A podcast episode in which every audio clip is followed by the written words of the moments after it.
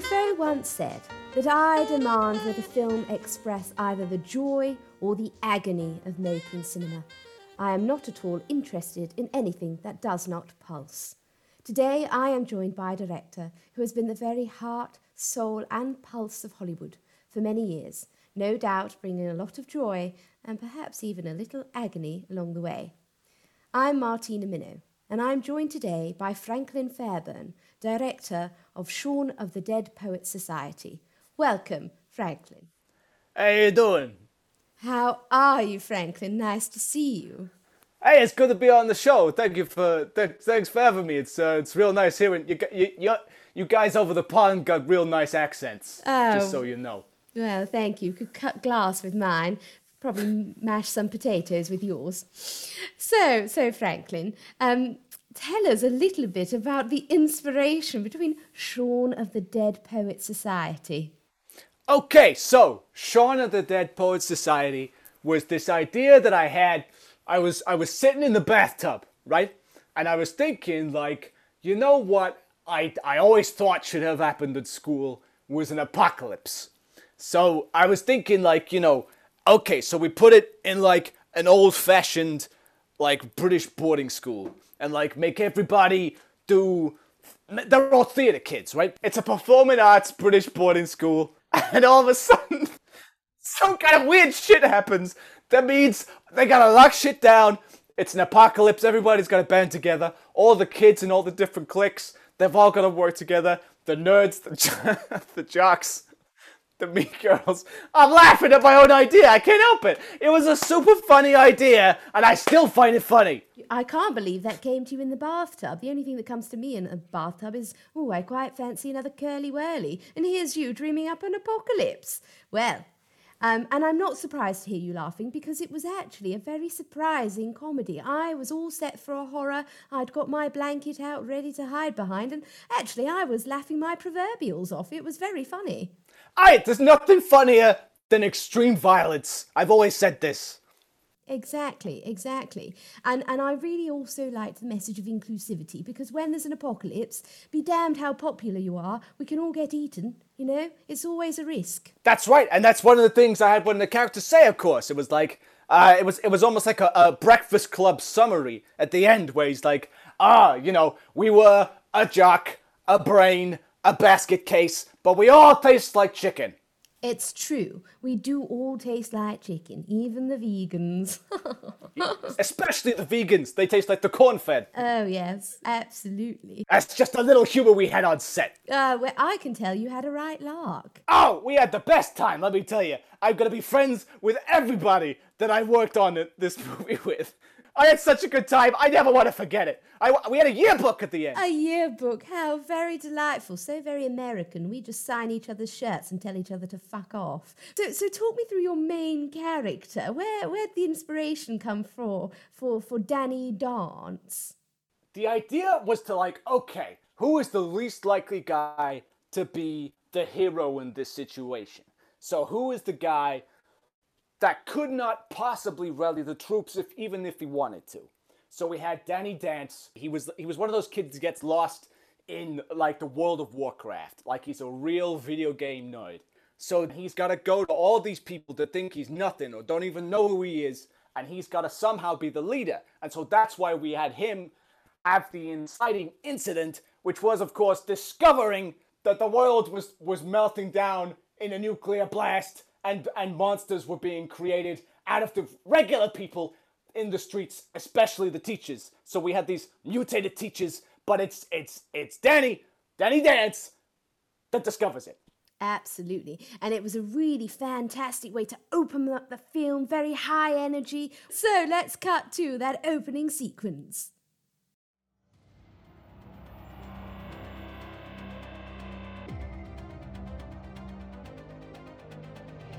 Hey Danny, you sure we can play World of Warcraft with Space Marines in the headmaster's office? Won't we get caught or something?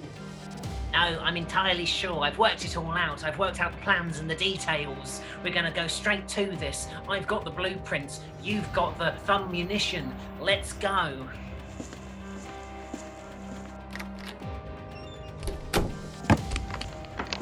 Okay, I'm gonna roll the dodecahedron to see if I can do a saving roll on my plasma cannon. Oh! Wait a minute. What's that light coming from the headmaster's roar? Oh, this doesn't look good at all. Oh no, it looks like someone who's about seven foot tall is, is bursting through the corridor. Oh dear lord. Oh my god, it's the demon headmaster! You rolled it for real. When you rolled the thing and you cast a spell, that was real. That's happened. You're, this is happening in real life. Oh, my, oh no. Danny, I'm a jock from the States. I don't know nothing about this stuff. You're the only one who knows the rules. Yes, I know the rules.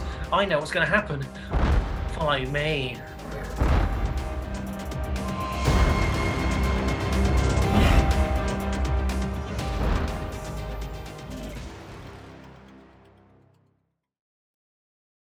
Oh, quite dramatic. And the demon headmaster, very frightening. The, uh, the CGI effects on that was quite terrifying. Yeah, well, we, we were consulting with it for some time to try and get the demon headmaster to look as as crazy as possible. So what we did was we kind of combined the look of like a fourth Doctor, like a, a Tom Baker character, mix it in with a little bit of Do- little bit of Donald Trump, and then just a little sprinkling, just a little sprinkling of Bob Marley. And we just thought, hey, this is gonna be fantastic. And uh, we're super proud with the way it, it turned out. It's it's it's it's extremely offensive. That's what I enjoy about your cinema. You give no fucks who you offend, um, and it's quite refreshing, actually. What's to give a fuck about? I mean, really, what are we what are we doing here? Are we are we doing a safe uh, a, a safe job? Are we here to be in the middle of the road? Are we here to kick down the door and say, "You ain't never seen this before, motherfucker"? No one, no one's ever seen it before. Um, it was quite something. Talk us through your special effects, actually, because I hear you worked very closely with uh, Eddie Electrics. How did that go? Oh, Eddie Electrics is a doll. Let me tell you, Eddie Electrics is a guy that you can you can come to him and say, "I want something between a coyote and Hilary Swank," and he'll be like, "Give me ten minutes." And uh, so that's the thing. We would have this this. He had this carte blanche for me to just come in and see like, hey, wouldn't be wouldn't it be really weird if Marilyn Monroe was in this picture? Only Marilyn Monroe if she was a hyena, and he would just be like, give me ten minutes. And it's it's you know if anybody needs needs any special effects for any movie, call Electric Cup because he is the man. You could literally go to him and say, you know what I think this movie needs? This movie needs a rat that can play table tennis, and he'll do it. He is very talented in lots of ways, and we've actually got a clip of him building the Marilyn Monroe hyena, and we'll play that now.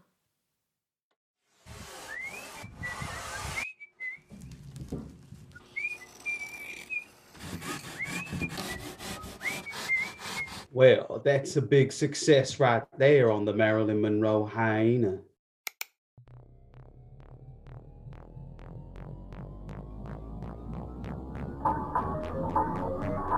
I wanna be loved by you. Yes, you. Nobody else will do. You shush now and your batteries, you animatronic beauty. I love my job so goddamn much. Look at the way the spots on your dress are like a hyena's skin. Did you know a hyena's deadlier than a lion? It uses its front feet to maul people. Goddamn, I love my job. God damn, I love my job, getting these little insights from people like Eddie Electrics, and the way he caresses that hyena, my, he could make a Martina blush. Oh, you should see what he's like at a dinner table. You know, we, we would go for to restaurants after a shoot, and you know he would would they'd bring out like a cooked bird, like a turkey or a chicken. He'll he'll try and bring that thing back to life. oh, he does seem to have magic hands. Um, so, obviously, uh, very high energy film, very interesting motif around cliques and class, which I don't think exists in modern society anymore. Um, but I-, I felt that was a really interesting uh, angle to take. But there was this very unlikely friendship that developed, and, and actually, it was quite humbling to watch. That's right. The the key friendship of the movie. The we, we kind of looked to a lot of buddy cop movies like Lethal Weapon or uh, Last Boy Scout or uh, you name them, we did it. And we had this friendship between Danny Dance and uh, this jock who's uh, who is a guy from from New York. Uh, and he, uh, he he's there on an exchange. He don't know nobody, and that's the thing. Like they're both outcasts in unfamiliar environments, and so that's Danny's way in. And also they bump heads in hilarious antics the whole way through the goddamn movie. And I had eight writers working just on this relationship, and then another six writers working on trying to get it into the script. And then I had one more writer who was just trying to figure out how to get Eddie Electric's animatronics into the script. Absolutely, and and you've really used that talent to great effect because this relationship, well, it's made me reflect. I don't think I've ever had a true friendship in my life. Actually, I, I've really questioned myself because this friendship, I think it might be the best friendship that screen has ever seen. I'd like to cut to the scene where, where Danny and, and Brad from New York are hiding around the back of Pizza Hut and they have a moment. Let's cut to.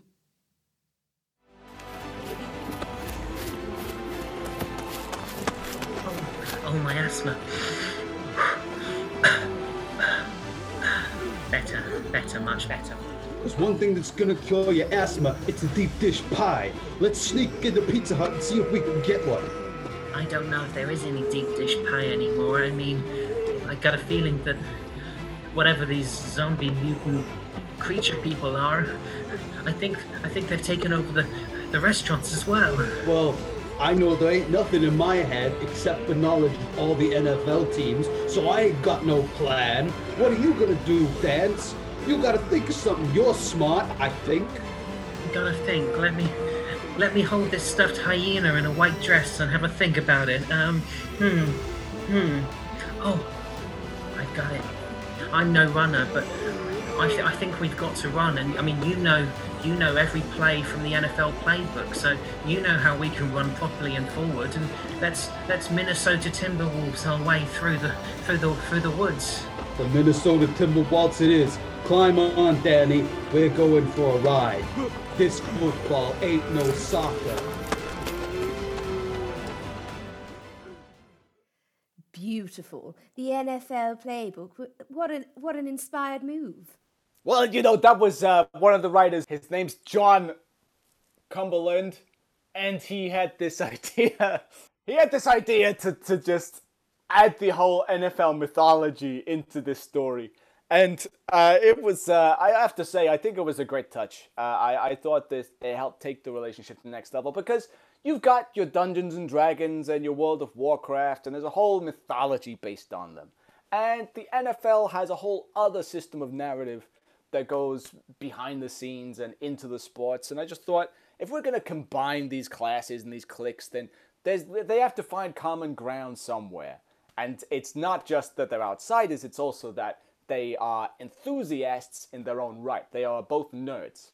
Absolutely, absolutely. However, the NFL, the chairman of the NFL, Tommy Thwang, he was not very happy about this, was he? Because the NFL is, is well known for being cool and, well, dare I say it, Franklin, you made it a little nerdy. Uh, is it true to say there was an altercation between you and Tommy Thwang? Oh, you bet. You should have seen what happened when we met in the, at the, because I invited him to the premiere. He, you know, we, we had permission to talk about the NFL, so we invited him around. He sat me down and he said, look, you, my friend, have done something wrong. And I was like, I done something wrong. You done something wrong. I didn't know what he'd done, but I said, hey, you've done something wrong. And I hoped that maybe he'd figure out what it was. And then we had a whole set to he starts pulling my hair. I start grabbing his shirt. All of a sudden, before I know, we're both in the back of a squad car. Yeah, no, me and uh, me and Thwang, we did not get on. It was quite the bitch fight, I heard. Here we go. Buckle in, listeners. Here's the bitch fight between Tommy Thwang and Franklin Fairburn. Listen, Franklin, I'm from the same place you are, so I don't like you either. I chose sports, you chose arts. What the hell is this about? You can't be talking about no Minnesota Timber Yard or whatever the hell that fake play was. You gotta use a real play, I told you. A real play. I done something wrong. You done something wrong, you limey. Get I'll tell you, I picked up some slang from across the pond and I'm going to use it on you right now. You backwards mechanic, you English muffin eating. Hey, you, don't you talk about my aunt's scones. You used to eat those when we were in high school. I used to eat those. You eat this scone. Don't touch my shirt. What are you about, you big lime? Ah, get off me. Not in the patouche. Never in the patouche. I'm very firm on that. That's a rule I stand by. It's on my family crest. Never in the patouche. And my and my, my cousins have a similar one. It's it's it's never in the patouche, only in the bush. They were they were park rangers, you see. Wise words, Franklin Fairburn. Wise, wise words. And that connection to nature, uh, it comes through in your work. There was a lovely moment in the forest, actually, right towards the closing sequence. The zombies are closing in. It's Danny and Brad against the world, and, well, it was quite exciting, wasn't it?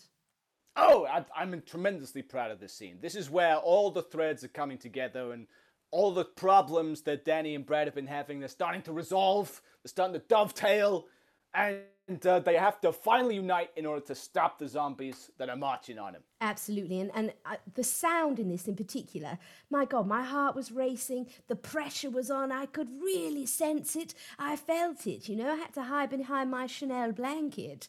I was really quite terrified, but it was very satisfying. And would you believe that when it came down to the to the sound editing on this movie, that at the end of the day, our library just ran out. We had to do the whole sound design of this sequence a cappella. My gosh, what a groundbreaking director you are. Here it is, the forest scene.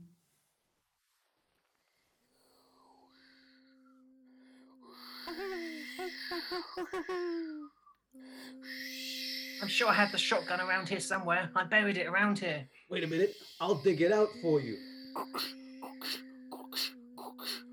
There it is. Wow. Why don't you Let, let me practice Why one don't of you these. cock it? Stop talking over me, Danny. Your ideas haven't worked this whole time. We're about to be eaten by those zombies over there. I just want to go with the gun. Just give me a practice, please. All right, you take this and cock it. Clinkety clink. Badua, badua, badua. I think it's working. I think it's working. No, there's one of those big fat ones coming this way.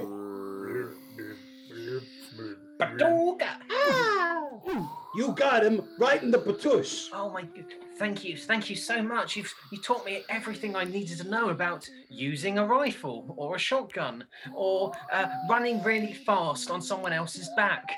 You, you, you just know everything. You know what, Danny? I think it's when we combine our efforts that we really shine. How about you light this victory cigar For me. for you? Oh wow. Okay. Let me just strike a match. Match.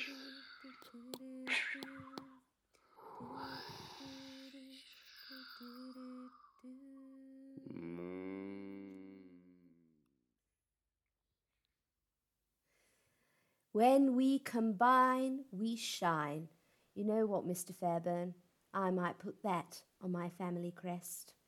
I, I, I, I'm touched by it myself, you know. I mean, those writers, people told me I was crazy getting 13, 14, 15 writers into a room for a single 90 minute feature film. But you know what? You can't argue with the results. That's what I always say. Absolutely not. It is a smash hit, a cult classic, a personal favourite of Martina Minnow's. And it leads me to my final question. Mr. Fairburn, I cannot live the rest of my life if this is going to be your last work. Tell me, tell me there's another film in the making. Abs- you, know something? We have started pre-production on a new on a new movie. Uh, I got 20 writers into a room, and uh, yeah, we threw together this this concept. It's called Boom Shakala, and it is essentially, it is just New York in a riot. It is it's it's basically it's it's my hometown. It's Queens, and the whole place has been locked off like like an escape from New York, and it's just it's just people fighting each other and trying to get from one side of New York to it's like Escape from New York meets The Warriors, plus just a little bit of me in there as well. Because we're not here to be middle of the road. We're here to kick down the door and say, You ain't never seen this before. And, and listeners, believe me, you ain't never seen this before. Let's cut to the trailer for Boom Shakala. Hey, move it, move it, move it. Get out of here. I don't like to move it. You gotta move it. Move your butt out of the way. I'm a wasp, and I don't like crowds. Hey, watch it. I'm trying to get to the other side of town here. From the makers of Shaun of the Dead Poet Society comes Boom Shakalaka, the story of New Yorkers trying to just walk around. Okay, okay, I will murder you, okay?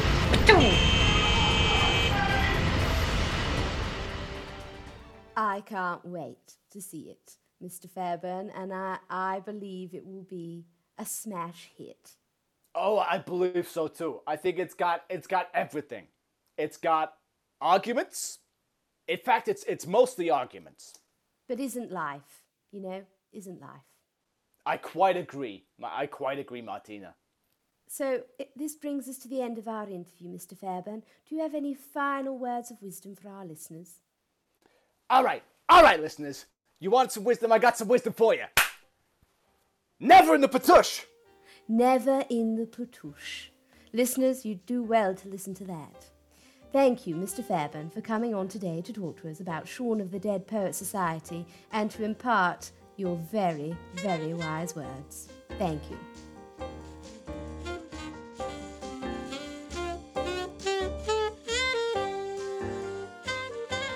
The Improvised Movie Director podcast features Sabrina Luisi as Martina Minnow, with resident improvisers Rory Vieira and Ryan J. Murphy. With special thanks to today's guest, Edmund Varga. IMDP is produced and edited by Steve Tanner. Theme music by Matt Brown and Johnny Griffiths. Episode artwork by Marty Sears. Additional music by Stan Babbitt.